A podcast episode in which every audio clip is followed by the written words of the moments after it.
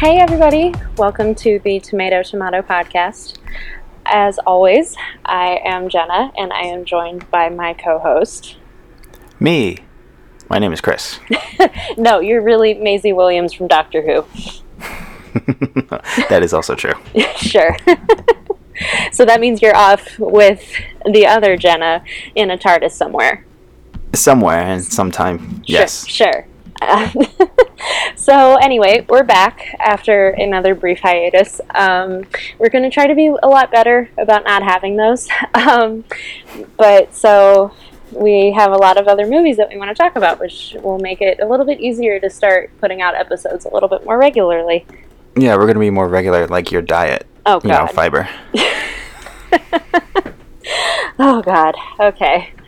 So today we are talking about um, one of the, I guess, one of my favorite movies to come out of the summer. Um, I enjoyed it a lot. Yeah. It was definitely one of the movies I was most excited for going into the summer and I still really enjoyed it, and it'll be interesting to have us kind of have this whole in depth discussion about it. Also, because this is a little different from what we usually do on Tomato Tomato, we haven't like very recently seen the movie and are now going to talk about it. It's now been like two or three weeks since we've seen the movie. Sounds which, about right. Yeah, which will paint like kind of an interesting perspective, I think, which will be really cool. But so after all of that, and then that means like you've probably seen it by now, so we don't have to really worry about spoilers. Yeah, but also if you haven't seen it and you are actively planning on going to see it, please just stop listening to this and then go see it. Cause also, you probably read the episode description, so you know. Or they could just be like in someone's car and they just put on this episode. I don't That's know. also true too. Yeah. So, or they just like deliberately hide episodes. I know there were people who do that for the dollop. They were like, I want an app that like doesn't tell me the title of a podcast episode so that I can be like Gareth and be surprised by whatever topic it is that Dave's talking about. And I'm like, well, we can't all have like all of our dreams come true, but okay. Yeah. You know. yeah. But so I guess you could put like tape over your like top half of your iPhone. I don't know. But yeah, so to, after all of that, we didn't even say the movie. Um, the movie we're talking about is Atomic Blonde. And yeah, do you want to like say your initial reaction, or do we want to go right into the reviews? Because I know that you have a. I mean, I, I, feel like our reactions will come out through yeah. talking the reviews. Yeah, you um, you you told me as you were reading the reviews, you're like, I have a rant prepared for one of them. I do, which was exactly like as I was reading it. As yeah. I was reading it, I was constructing all of my like bullet points in my brain yeah. to counter this bullshit review yeah, that came out. Which is exactly I, why you, I picked it. And I think you know which one I'm talking about yes, too. Because I picked it on purpose because I knew that it like diametrically opposed everything everything we, we stand for. exactly. Which is why I was like, this perspective is an interesting bullshit. one to have and also absolute bullshit. Bullshit. So bullshit. yeah. Bullshit, bullshit, bullshit. All right. So then why don't you say which review it was and then kind of well, go for, into your rant. So, well so the the uh, on RT, it is oh, fresh. Yes. At seventy five percent. Um, out of uh, there's 174 fresh reviews, which is pretty good. Out of 223. Yeah, and 67% audience score.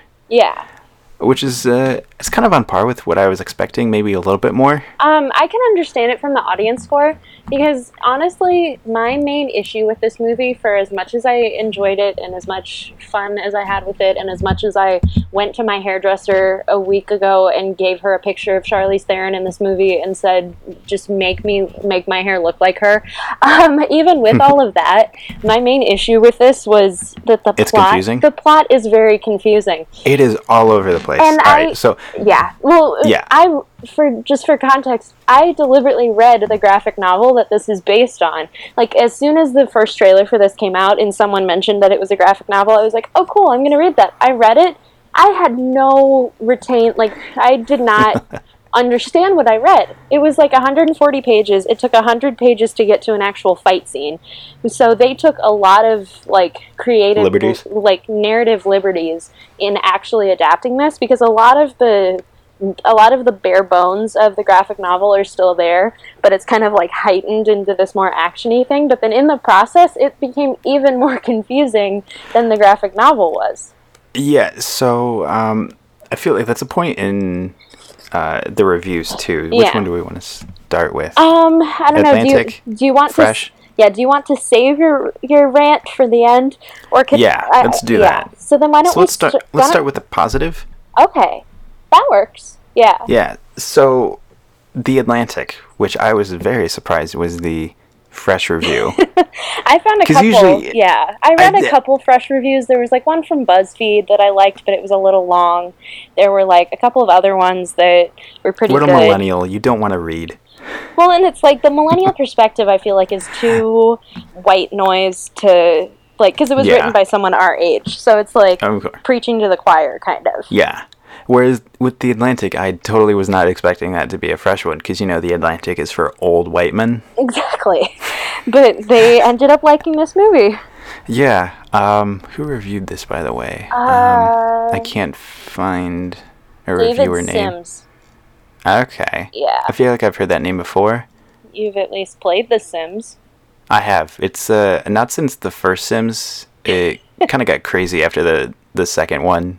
I had the Making Magic uh, plug-in for it or the expansion pack. That was a whole lot of fun because I could go to the Magic Town and I could do like Oh, wizard boy. battles and Oh, I had the boy. whole pet expansion pack. So the Atlantic review is is it's fairly positive. I the only criticisms it has is like we were just saying we could not tell what the fuck was going on. which seems to be across the board. Like the BuzzFeed review had that same sort of like same sort of sensibility with it. Like it's pretty interesting how almost every single review was like, "I really enjoyed it. Still don't understand the plot, but I 'Cause there- really enjoyed it." There was one point where uh, an evil Russian or German guy with a big beard was killed, yep. and then later on, there's a guy who looks almost exactly the same, and I thought he was dead, but it was someone else, Mm. and I was very confused because a lot of these guys, like these secondary characters, Yeah. looked the same to me. They really did. These like big, burly, bearded Russian and German men. at that point i didn't really like i was just kind of like well maybe that's what they're going for is just kind of the like every like russian dude in his 20s looks exactly the same and so I, I almost thought that was kind of like a deliberate choice but it did make it more confusing and it made it more like because like in the in like the the one take fight scene which like holy shit oh my god Like, Transcendent. Oh god. But it's like it, it's it's such a good fight scene in part because the the the goons that she's beating up are like borderline NPCs. They like, really are, though. They're not there's like the one main one that like the camera just went to a couple of times. Like that you could kind of tell he was orchestrating something. But for the most part you have no investment in what they're Who doing, she's fighting. who they're fi- like, who exactly she's fighting, like why they're fighting her. It's just very much just like I'm just gonna like run through this video game level and just beat the shit They're out just of here for the sake of person. Charlize Theron to beat the shit out of him. Yes, which, which, like a lot of people hold it against this movie that it's just empty aesthetic. but like I I, I am so here for it. this whole aesthetic. Me neither. I don't mind it. We we have to sit through over 20 movies of James Bond having empty male aesthetic. So why can't we just have this one? And it's like, ooh, he upgraded his suit ever so slightly, and he got a Yes. new watch. Meanwhile, Matt Mira's just like busting a nut right now. Sorry, Matt. I enjoy the movies, but this is something else. my favorite Nerdist, one of my favorite Nerdist moments was when he like interviewed Daniel Craig, and he found out that Daniel Craig picked all of his own outfits for James Bond. He was just like, "Oh my god, that's so amazing!" And that's also amazing because like I own three of the James Bond coats now, so that means I can dress like you. He even bought like didn't he get the watch yes, too? he got the watch, and it was just Yeah. like Daniel Craig's just like, "That's awesome, mate.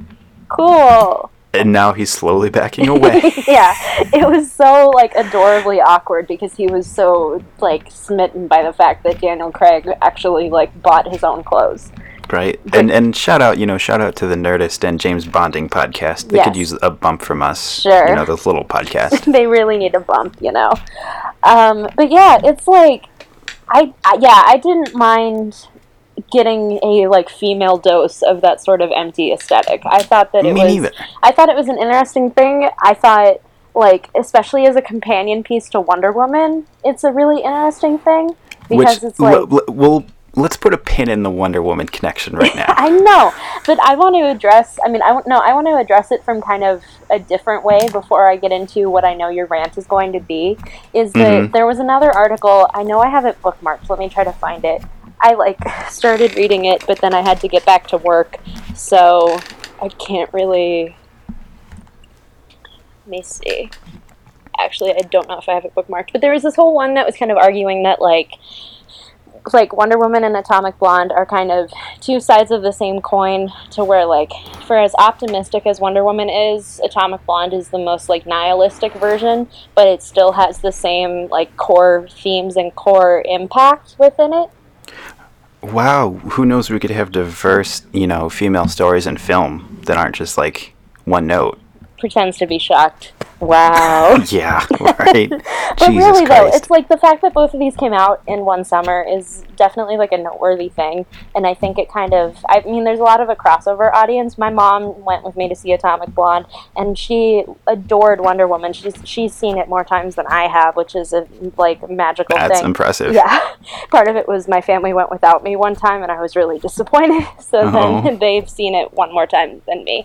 But so then she saw that movie and loved it, and then she saw Atomic Blonde, and she's like, "That's uh, Charlize Theron is my new favorite superhero. She's amazing. Oh my god!" So it was like it's just like the impact of But like after this, uh, like the Atlantic points out, like Yeah. between this and uh, Mad Fury Max. Road, Charlize Theron's a kick-ass action hero. She's amazing. Like it was funny seeing the fan cast for Captain Marvel, like way back when that was the big issue of like who's going to play Captain Marvel.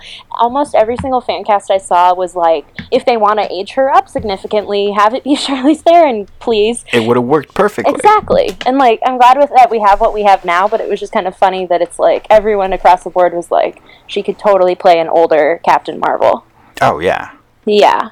But so yeah. So more from the Atlantic Yes. review. Um, I I totally forgot that this was directed by David the Leitch. John. I totally forgot this was directed by the John Wick guy, yes. who comes from a stuntman background, which explains a lot. and who is now going to direct. He's in the middle of directing Deadpool too.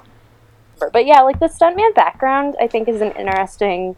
It's it's a good approach for for a movie like this. I think Y- Yeah, because uh, is this the review that points out it's like we're finally slowly moving away from shaky handycam? Yeah, it's this one. Yeah. Is not a director who relies on quick cuts. Like he knows how to film and choreograph fight scenes really well to where we can see what is actually going on. We which don't is have like shaky s- cam. That's like a subtle burn on Crank a little bit. Like Neveldine and Taylor's whole aesthetic is just like the camera playing- shows so shaky.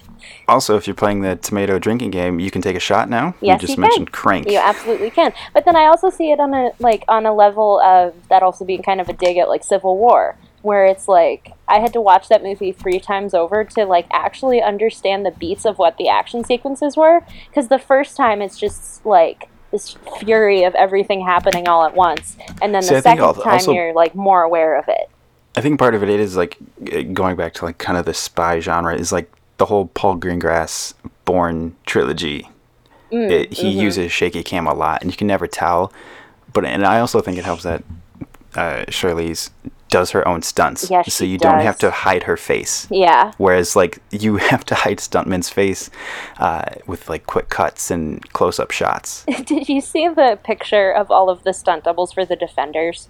yes. the guy who played Stick, who's like 30 years younger than Scott Glenn, and just had on a gray wig and the jumpsuit.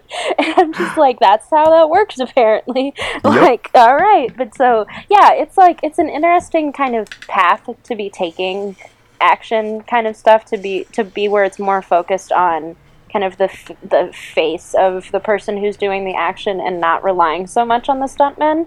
Like I think Yeah. that's a good direction to be going into aside from just like the shaky cam thing. Like that kind of comes along with it, I think.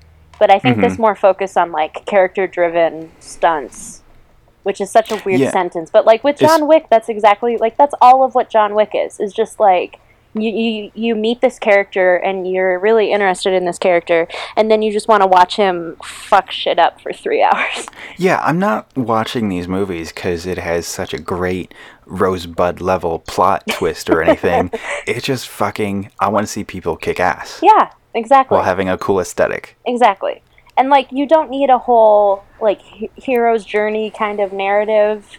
I mean like it can naturally come along with it, but it, Yes. it, it's more just kind of like I'm watching this person sort of survive in the situation that they're being given in, which is kind of I guess going back to Crank. That's kind of the Crank thing for for like to an extent too. Yes. There's no plot to Crank. It's just like I just want to watch Chev Chelios not die for two hours, and then you just go from there. Yeah, and even and then they're fun to watch too. Like uh, Charlize and McAvoy, Yes. Yeah. they're a great combo. Yeah, I want to get to McAvoy. I think one of the other reviews kind of talks on him a little bit more, but like he had an interesting everything like his performance was very interesting to me in a level that I didn't necessarily expect it to be. Yeah. But yeah, it also And was funny Same with I her w- and Sophia. Yes, but we will get to Sophia later because I know Yes. that that will be part of your rant. Um, Yeah. Yeah, but but so like going back to McAvoy, it's interesting because he was almost like in I don't know. He was so like unrecognizable almost, while still being very obviously James McAvoy. Yes. his it was almost like he was kind of chewing up the scenery Yeah, to an extent, but you could tell he was having fun, but also very much. and it was like believable as a character. Yeah. there wasn't a there wasn't a moment where it's like, oh, it's James McAvoy. Like I mean, there was to an extent where it's just like it's him playing this character, but after a while, you're like more invested in the character and less in Yeah. the actor that's playing it. But yeah, it's also funny because he apparently hated that he had to shave his head for all the X Men movies. So that's why in this movie he's like, I have a buzz cut that like is kind of my hair growing back. Because he was just like, I want anything that like slightly resembles actual hair and Hair, not just me yeah. being bald.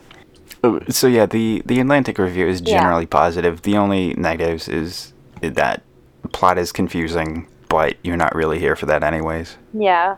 It, it complements the uh, aesthetic. It says it's leaning hard into the nostalgic aesthetic of the late 80s, bathing it in pink and tinted blue. Um, but Charlize Theron would, would excel no matter what, no matter how she was filmed or costumed. Which, like, I totally agree with. There were moments in this movie that were really interesting to me because you could tell it was, it's one of those movies where it's a period piece to an, a certain extent. Which I had no idea it was a period piece. I only knew because it was um, because of the graphic novel. That was like one of the things I was able to retain from it. Was like, oh, this is in the Cold War. But so like In an AU too. it is At that. Yeah, it is kind of an AU. But so there's there are moments in like in the movie with her particularly her wardrobe which I absolutely adored but there are moments where I'm like this does not look even remotely 80s this just looks like you're just a hipster now Yeah, Like- that's why like seeing the trailers and stuff, it didn't indicate to me that it was set in the 80s. Yeah. That's kind of fascinating to me that you completely went in and then you were like, oh, this isn't set in the present I- day. Yeah, because I thought it was all just kind of stylistic choices. yeah, that I would have been really interested by. But then you kind of lose the historical context, which, like, the Yeah. movie is trying to build itself around. Of, because, like, I don't know, it would be interesting to see how this would kind of work today. I'm like, you could very easily create a Yeah. sort of narrative with the Russian stuff that's going on today.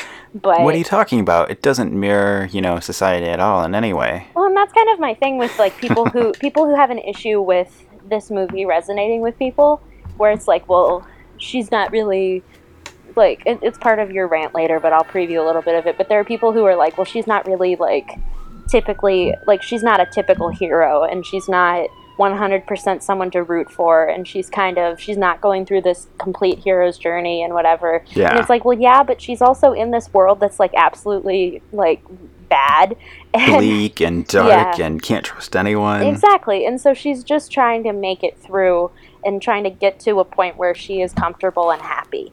And I'm like, I think that's a very relevant and very like personal thing that people can relate to, even when it's shown in this heightened aesthetic filled kind of context. hmm Yeah, this review says this is the first one to talk about the plot. It says my only problem I couldn't t- for the life of me tell you what was going on for most of Atomic Blonde. An hour after seeing it, most of the details of the story had already escaped me. It certainly involved Lorraine, it involved Percival, and a whole lot of double crossing, but that is about as much as I'd swear to. And I'm like, yeah, Yeah, that's pretty much it. yeah. And then it goes based on the comic book series, The Coldest City. I'm like, well, The Coldest City didn't really tell you anything either. What's interesting to me is that from my memory of the graphic novel, it ends like the third act is It the stuff with the like trying to get the guy across from one side to the other, mhm. trying to get the mole, and then it fails, and then it's just kind of uh, like the rest of it is just her talking to the two agents and telling them what happened, and then it just kind of ends. And then isn't the ending opposite of the movie where she ends up being a Russian Yes. agent instead of uh, American? Yes. So yeah, it's like it, they completely took liberties with the ending, and it was interesting to me from what I had remembered of the graphic novel, just being like, "Oh, so this is the third act. Oh no, wait, this is the third act. no, wait, this is the third act." Like there were three points at this movie that I could have seen it ending, but I also wasn't disappointed by the fact that it kept going. Yeah, because I didn't realize like, oh, there's still stuff that needs to be resolved. We can't end it here yet. But it's one of those things where it's like I wouldn't have mind if certain stuff was unresolved. Like I, I would have been Yeah. content. I would have been content if they had, if another person had made the movie and had ended it at an earlier point. But I was glad that we got what we did. Mm-hmm. Yeah, Yeah, I was I was content with the with the ending. I know I, th- I thought I saw some people somewhere saying that they didn't like the twist ending. It's like, oh, why do we need another kind of flip flop for her character or another reveal? But I I liked it. I thought it worked. I thought that whole end set piece was really interesting, and it's kind of Yeah. just like this like last hurrah sort of thing. And it's also, I mean, it's like kind of proving that she was willing to finish her business sort of and like make sure that this whole thing was fully resolved before she could like actually move on Yeah, which i think is really interesting and she's moving on from a lot. yes Uh, let's see. So the Collider review. It's okay it's a negative one, Yes. but not super negative. yeah the title says mind-blowing action mind-numbing plot and it's written It's- by matt goldberg Yeah, it's it gives it a C plus or a C rating. Basically, has all the same critiques as the last one. That the plot is non-existent or thin. Um, but they also say that Charlize Theron is not fun to watch. i disagree i Yeah. completely disagree yeah I because I don't think you need this upbeat, energetic, heroic, hurrah lead to be invested or to enjoy it. I also Wonder think Woman. I, I also just personally really like Charlize Theron to the point where it's like like even that was the main reason why I ended up actually seeing Fury Road the first time was because like I didn't know anything about the franchise and the way that it was marketed was so heavy on Tom Hardy that I was like, well, this is fine. That's not really something I'm gonna go out and see. And then I heard all of the, Yeah. like I heard all of the like buzz from everyone who had seen it, and then I heard everyone say, oh, it's like this The greatest like, feminist movie yeah, ever. It's this like super feminine, like female empowerment kind of movie, and then I was just like, I immediately made plans to go see it. But that's also just like I, I mean, Charlize Theron isn't everyone's cup of tea, which is totally fine. But it, it it's kind of, They're wrong, but Yeah. it's fine. but it's weird to like go out and just like call say that she isn't fun to watch. Because she really she kicks ass in this movie. I think she has this dry wit and sarcasm in the movie that I like. and like she has it's that quote of like call me by a man's name instead of a woman's and suddenly every single thing i've done makes me a hero it's like Yep. even the more even the slower moments of the movie are exactly the same tropes that you get with a male action hero but it's Yep. just like But because it's a woman, it's it- somehow it's- oh, you know so worse. boring. Like the like the opening scene of like her in the bathtub, or like the all the moments of her just like in her hotel room and stuff. You get you get scenes like that all the time in like Bond action movies. And any other director, that opening scene with her in the tub Mm-hmm. would have been so mm, handled differently. Like it's it's not that she's like it's not that it's not i'm trying to think of how to what word, what word to use. It's not that you don't see her nude but you see her nude in a tasteful way. And you see her shot in the way that a male hero would be shot.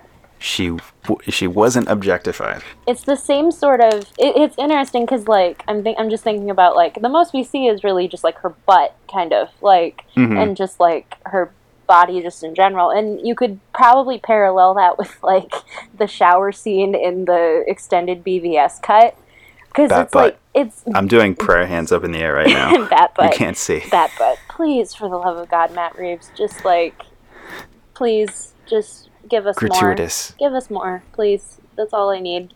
Just please. But so like it, it's shot in a very similar sort of manner to that where it's like you're not fetishizing the fact that she happens to not be wearing any clothes in that scene. It's just like she's going through this moment and you're just watching it and you're not really necessarily acknowledging what's happening.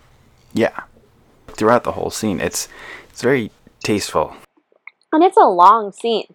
Like Oh, and yeah. another director would have taken that and would have just made it be like slow mo pan shot completely Lingering up her shots on the butt. and then would have moved Yeah. on. But instead, there's like a moment where you kind of like sit with it, and then you're just like, oh, okay. Like you, you start to kind of process the nudity and how it applies to the scene kind of as the scene goes on.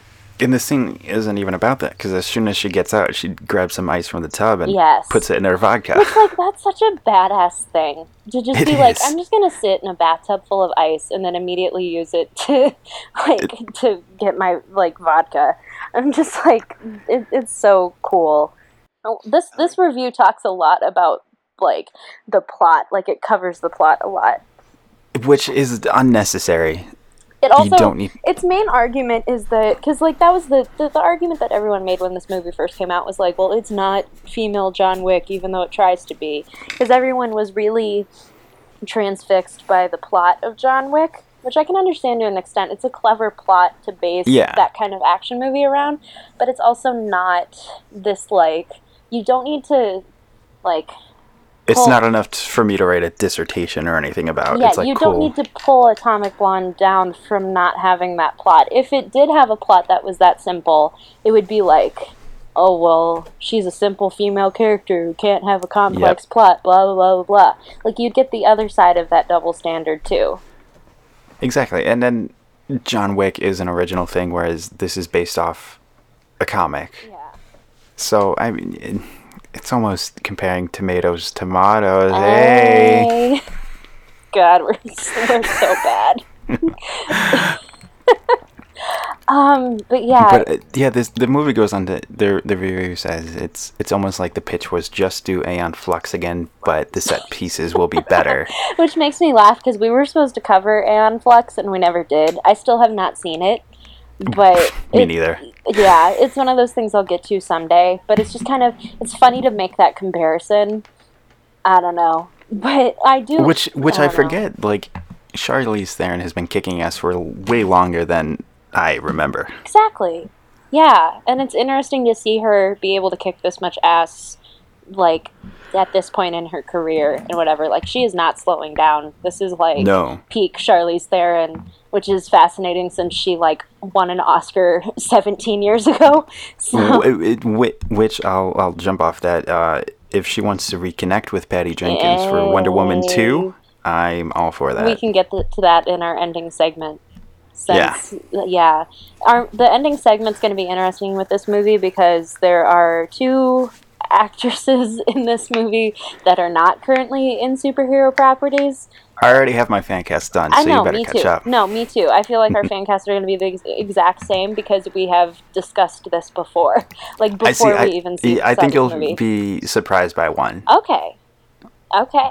But yeah, I mean it's it's hard it's it's hard to play that game with this movie because like David Leitch is directing Deadpool 2. James Yep. McAvoy is like already in superhero movies. Even like the guy that they try to smuggle across the wall is in Deadpool too. Like they just Yep. announced his casting like a week ago. So it's it's just kind of like, oh, and, this itself is a comic book movie. So even then like they kind of dip from a bunch of different franchises, like actors from different franchises to get into Yeah. this movie, which I think is really cool. But yeah, it Yeah. So this review. are we going to the? uh no, I, I was gonna see what else there is from Collider. So there's Um, one there's one bit that says uh, the spy thriller surrounds uh, weak characterizations, and again, I'm thinking about James Bond. He has the weakest characterization. What he's like? What is? Name me five things about his character that isn't revolving around vodka martinis, sleeping with women, killing a bunch of people. Like that's his character. That's it. Yeah, being intimidated by Javier Bardem. He has become an archetype. He has like the trope. like the fact that we keep referring to James Bond, it's like this Bond esque or James Bond like or whatever, is like a testament to how predictable those movies have gotten. Yeah. Like the only thing that makes them different nowadays is who they cast as the villains That's really it. and like who they pick to have the song be by. It's like nothing else is really inventive about them anymore. No, it's all very kind of by the numbers. I think that's why I like Casino Royale the most, Mm. is because it changed the format of the movie. See, I'm gonna be completely honest. I have not seen an entire Bond movie. I've only that's seen fine. I've only seen bits and pieces.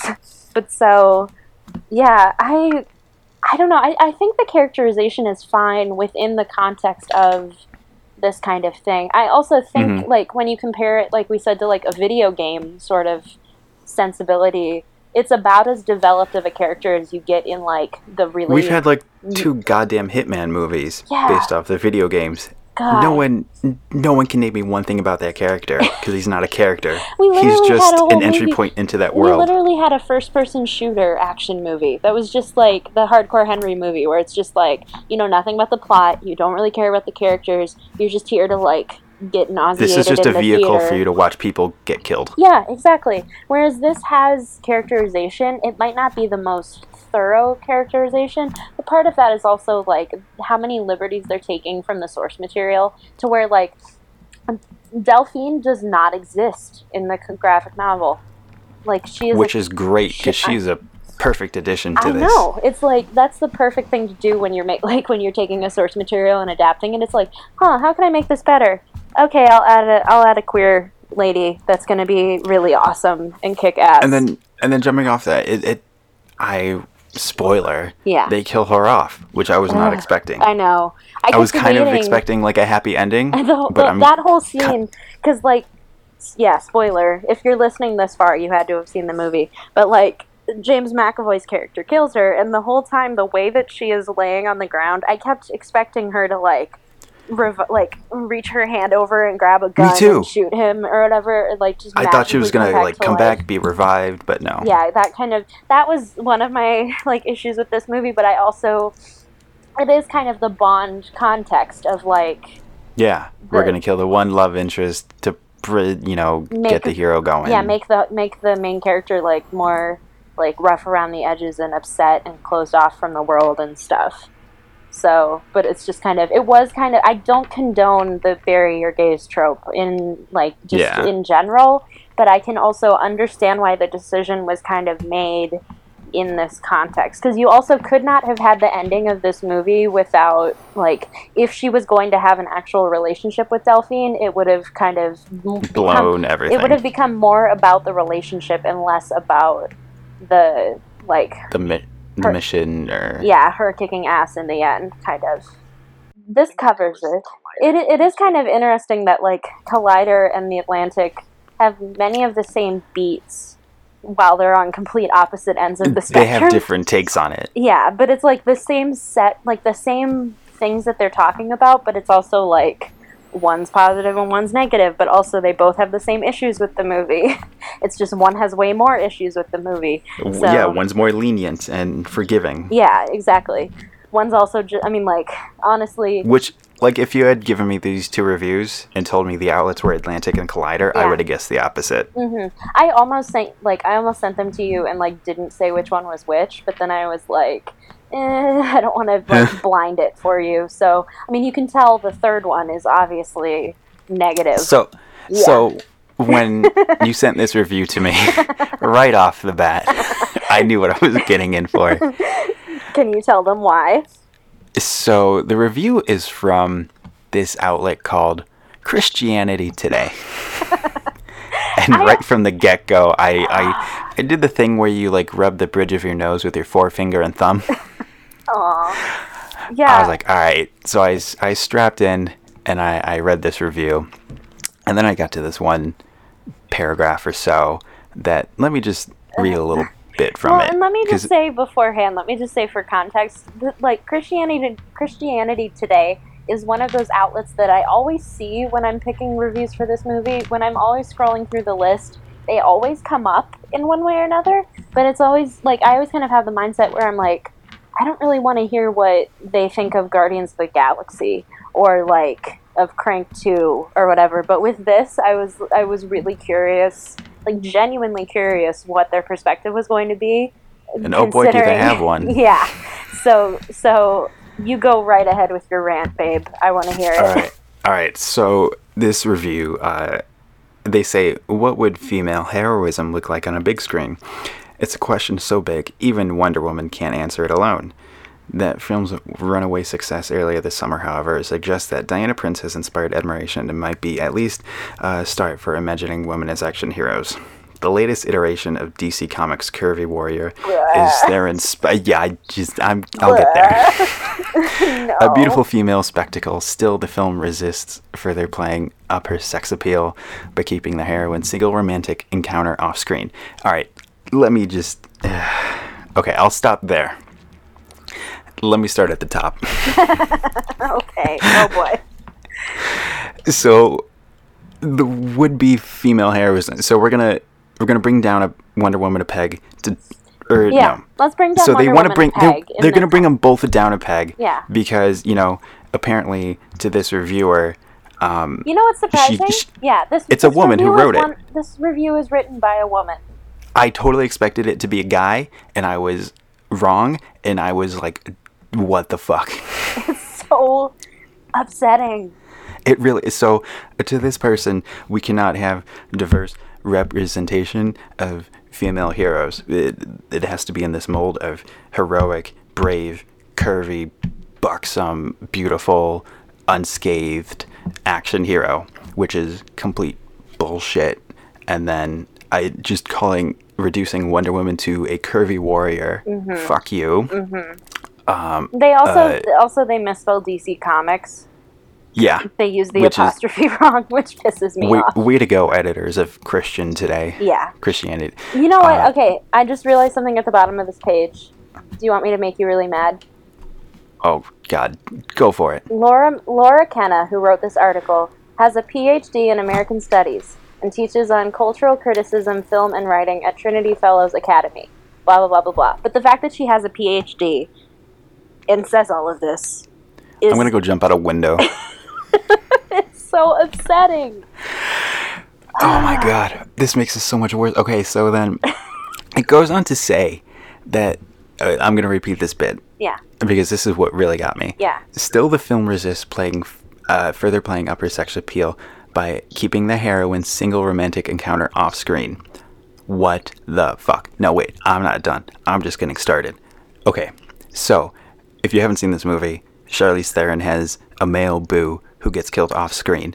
So okay, so that's one of her motivations. Her her boyfriend gets killed, but now we're completely disregarding her relationship with No. Delphine. No, I think what that means, I think that here's part of it. I because I, realized as you were reading it out loud, I think that they this the writer needed like an extra like title word or something in here. I think she's talking about Wonder Woman. Is she though? She says because it says the latest iteration of DC's Curvy Warrior is a, a- because I'm taking out anything that ref, like directly references Atomic Blonde. It says the latest iteration of DC Comics Warrior is a beautiful female spectacle. St- um, female spectacle. Still, the film resists further playing up her sex appeal by keeping the heroine's single romantic encounter off screen. She's talking about when she and Steve go up into the room at the lodge, and then they kiss, and then it's Uh, the next morning. Because yeah, I, I read then. that too, and I was like, "What homophobic bullshit are you talking about?" She literally has a like minute long sex scene in Atomic Blonde. then But- disregard that. But you know, let's. I'll I'll take that part back. Yeah, I'll give her because I, there. I, I did read that at first and was like, "Are you seriously like no homoing?" Like a very like a very because I was keeping into account that this was. Christianity today. Yeah, but no, I think the argument that she's trying to make is like Wonder Woman handled it right because she like it never addressed that she is a sexual being. It just hinted at it. It never like showed us out front because that would have been distasteful. Did you need to see her fucking Steve? No, we don't. I would not have minded it, but I it mean, would I have been wouldn't out either. of context. like the the kiss scene was perfect. It like brought me back to when I would watch movies like as a teenager and be like, "Oh my god, they kissed! Oh my god, the door's shutting! Oh my gosh, it's happening!" But I don't. what are they doing? Mom, what are they doing, Mom? They're, they're playing checkers. But no, it's like it, it it's it's interesting because like it, it did bring me back to that sensibility of like I can fill in the gaps myself, which is totally Yeah. fine. It would have been out to of told. context in a family movie to flat out show that. This is an R rated, like Atomic Blonde is an R rated action movie where people get bashed over the head with any sort of weapon that she can find. Exactly. So it's like you're you're catering to different audiences, and you also have to understand that James Bond has so many sexual encounters that we see Okay. way too much of. So, uh, okay, so I'm going to go back to another point in this review where Lorraine is always an object of desire. Bullshit. Not just a physical threat. Um, she is a physical threat. And her choice of partner feels contrived for the titillation of the audience rather than the satisfaction of the character. So, basically, no homo. Right? Well, because then it That's a- says about midway through the film, Lorraine is the initiator of a girl-on-girl sex scene that is so explicit yet so utterly predictable that after it, I could no longer strain my imagination to consider this a women's action movie. So, we have to watch James Bond fuck countless women But that's over and over fine, again, apparently. but but we can't have this one queer scene. Cool. well, and like I think it's an interesting to direct, like, and it's an interesting choice to make in this movie to completely create Delphine out of nothing and to have it be where that is her love interest and that is the kind of like damsel in distress and that's kind of the person she becomes emotionally invested in whereas any other writer would have taken this movie and had her have sex with James McAvoy's character by the end of like the midpoint of the movie. Exactly. Yeah. It. Because it would have been this whole thing of like, oh, well, you, it, we had sex and now you betrayed me and blah, blah, blah, blah, blah. But Blah, blah. joke's on you, I betrayed you, blah, blah, blah, blah. Like it would have been, it would have been about their relationship and it wouldn't have been about the fact that she's like actually doing her job. Which he does very well. Exactly. But so it's like, I, I don't think there's a problem. Because you know, God forbid we have a movie about a female character that isn't based around her relationships. just this review is So just it, it's it's so bullshit. It it says that its creators squandered the opportunity to exploit Theron's considerable acting skills, uh, as they did her physical ones. This movie is not Oscar bait. Fuck off. This movie was meant to show off her physical. Like not no no I'm not saying that she didn't act well in this movie. I think part of it is that there's a there's a standard around like stunt performing and stunt acting and all that sort of stuff. Like there's not even an Oscar for it. There's not an Oscar for like fight choreography or Which is a shame. like yeah, there should be one, but there isn't. And so I think in a lot of people's minds they don't consider that to be acting when the fact that she's doing all of it herself is this like it's it's so against having to norm. remember all the beats for a, a fight that long and that complex takes a lot of work God, mentally I, and physically. I just want I want a whole documentary just about how they shot that one take. and then like the part of it is she does act the shit out of it too because you could see how tired her character Yeah, gets she over like the course of the it's fight. so realistic because she like starts out just kind of getting through it and then by the end she's just like oh god i can't believe i'm still doing this like it's just it's such a realistic fight scene and the fact that it never goes away there's not any cheats mm. with it there aren't like i don't know there's not any sort of like there's a couple of moments that i thought were kind of like birdman style like dips where it's like, oh, we're gonna Yeah, you could definitely tell where they had the cuts. Back. Yeah. but it's like that's understandable. The whole sequence is like 15 minutes long, but Yeah. it's incredible that she was able to do as much as she did in those long stretches of time that like actually made up the scene. God. But like apparently that's not acting. but left so i'm just going to take this a little bit but left audiences with no distinctly female image of leadership fuck off uh, the, she doesn't need to be this rousing heroic figure to be a leader Theron's character takes charge gets the job done makes out with some cool looking people That's all we need. Like Yeah. I didn't need anything more from this movie. i would i would follow her character wherever yeah, I want a whole trilogy. I don't like I don't know. I don't understand why people think there needs to be like some super intense like message behind her whole arc and some no whole like we she- can just have these movies just for the sake of having them and like I said, part of it is the fact that it's that this was released around the same time as Wonder Woman, which like Wonder Woman turns into this whole like feminist phenomenon thing, which I'm so happy that it has. But it's kind of people have gone out of it being like, I can do anything and she can do anything, and now So where were all those people for Atomic movies. Blonde? Well, because they just didn't. I don't know. According to all of these reviews, those people don't exist, but I completely disagree. Apparently. I thought Yeah. this movie, like I said, it, it's an interesting, it's a different sort of inspiration because it's talking about like how to be, like, how to persevere and how to get through a bunch of like bullshit basically, but still survive and still be okay, which I think is So- a good, like, it's it's it's equally as inspirational of a message as Wonder Woman, even if it's Yes. not presented in the same way. So here's another James Bond double standard in the review. Okay. Um, they neglected to give Lorraine an interior life. Having invested so little in her characterization, they leave audiences with similarly little to admire in her character. What, pray tell, are we supposed to admire about James Bond? Even Daniel Craig has says he's a misogynist, uh, and you should not look up to him. He's not a hero. Um, I don't know what they were looking for out of this character. I don't know. It's it's not Wonder Woman. I know. They both can exist as heroes, but they can have different qualities to them.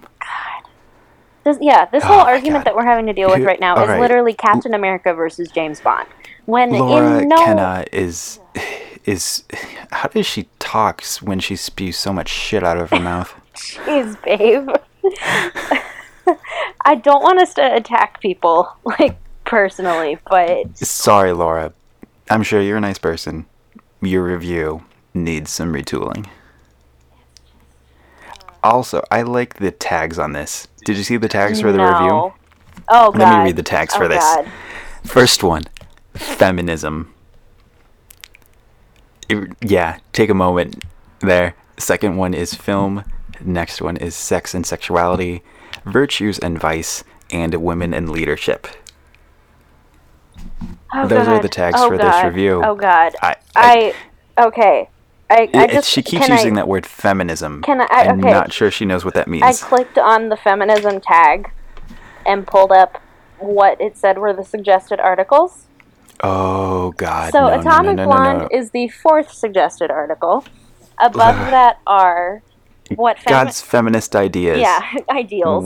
Wow. What what feminism owns to the Protestant Reformation, God's feminist ideals, and Women's March sets out to exclude forty percent of American women, which was that whole argument that like the feminist march was or the Women's March was pro-choice and not pro-life.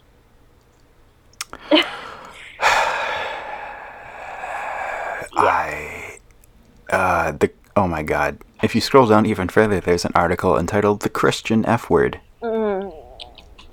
So I'm gonna go back to the review. Yes, Actually, please, please do. I'm I just- already have. I, I am just gonna X out of that review. Okay, I, well, I am looking just to see if there's anything else we didn't cover. Yeah. I- okay, so it does say it starts to feel like a too easy substitution of a woman into a series of typical action scenarios imagined by a man, or imagined for a man. I. but I mean, so you're yes, pointing granted, out. You're it was pointing out it was James, directed by a man. It wasn't written by a man. Well, no, you're pointing out but- the James Bond double standard that like pasting her into these scenarios that a male action hero could go through. That is Did we what just the create like a new trope, like a leg lamp?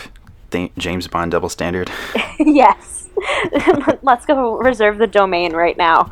right? Yeah. Well, it is. JBDS. Oh God, that has to stand for something already, and it probably Oh, isn't yeah. good.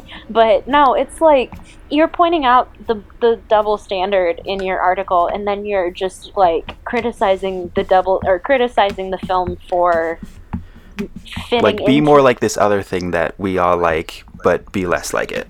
Yeah. Just uh, it makes me so mad. But yeah, Me so too. on that note, this has been a very ranty episode of Tomato I think Tomato. so too. But it fits since this is a very angry movie. It fits that it would enrage us. Yeah. Um, The reviews. Yeah, the reviews, not the movie. Um, I'm trying to think if there's anything else about the movie itself that we want to talk about. The soundtrack is awesome. The soundtrack is great. I still need to download it. The cinematography and the lighting is Oh, great. I just okay, so I personally love like the '80s glow of just like bathing everything in these really Yeah. ridiculous hues. Like that is my favorite. But I love how like subtle the pop culture references are. yeah. Like one of the biggest laughs is the thing of like, oh, David Hasselhoff's in town. like that. They're so subtle and they don't beat you over the head. Exactly. Like it's it's great, and in a movie like this, that that kind of makes sense because it becomes this weird period piece in its own way, while also just kind of, I don't know, while also being this like subversion of all of the action movie tropes and stuff. But yeah, it would be interesting almost because like. I guess the appeal of modern day James Bond is like, oh, it's always set in the present day and it's an updated version with all the cool technology. I almost think it would be cool to like do period piece James Bonds. like, yeah, I I want that to, just to change it up because like it keeps becoming the same thing just with a new coat of paint. So like, yeah, it just if if there's an actor that wants to play the character and you don't want him to commit to a trilogy, do like Idris Elba. yeah. What? Although, although, okay, have you heard Trevor Noah's rant about why Idris Elba can't be James Bond? I yeah. It's so Yeah, great. it's it's so good. it's so great. If you listeners, if you don't know what I'm talking about, look it up. I'll probably put it in the description. It is hilarious and a very good point. But um, but yeah, it's it would be interesting to see kind of like the else Elseworlds kind of approach of like like it, it's sort of like the Gotham by Gaslight thing of like Yes. of putting Batman in the 1800s. What if James Bond was in the 1800s and still had all these weird like super intricate gadgets and stuff that are like way technologically advanced and everything, but he also was just in this completely different time period. Yes, Yeah. I think it. You still have the core elements of the character, but just in a whole new setting. yeah.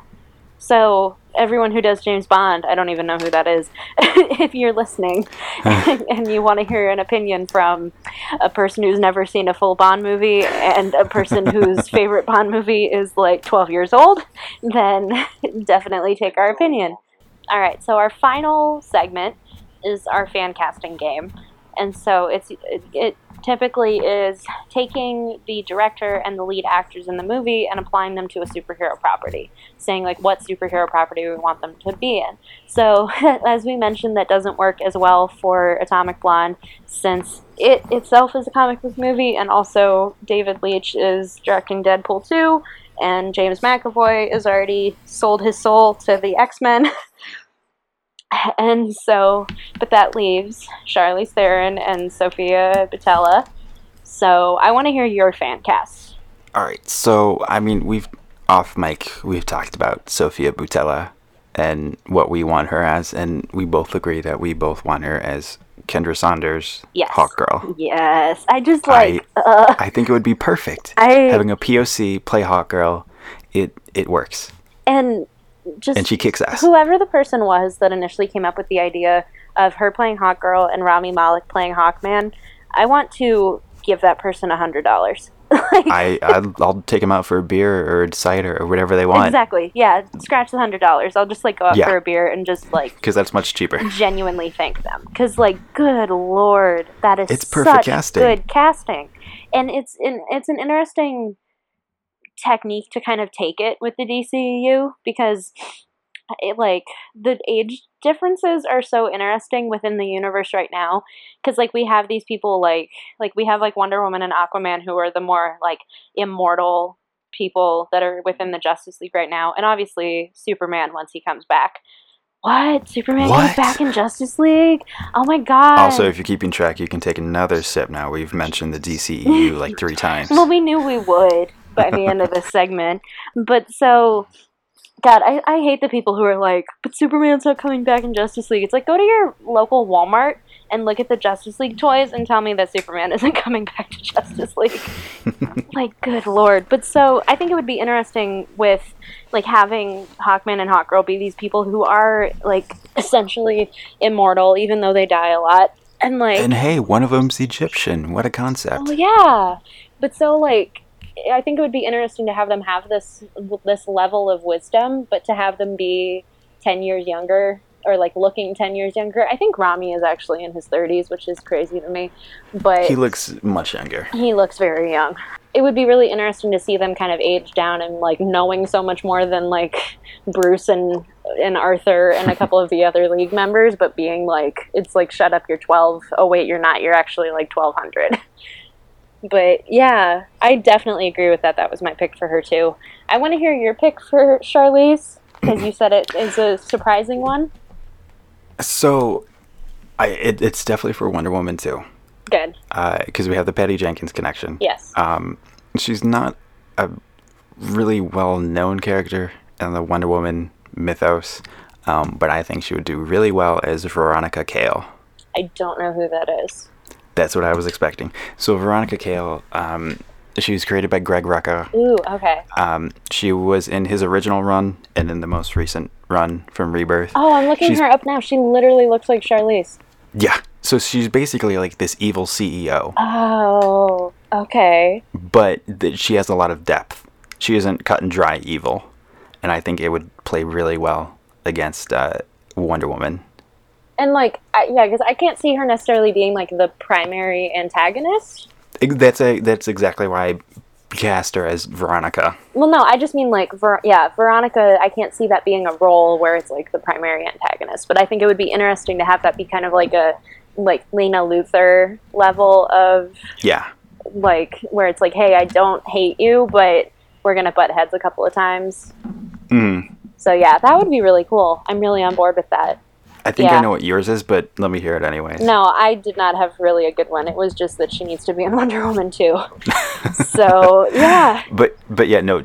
I, I think she would be perfect as Veronica Cale. I think Okay, wait. Uh, there's t- a it's a there's an article that says Wonder Woman and Veronica Cale go on a date.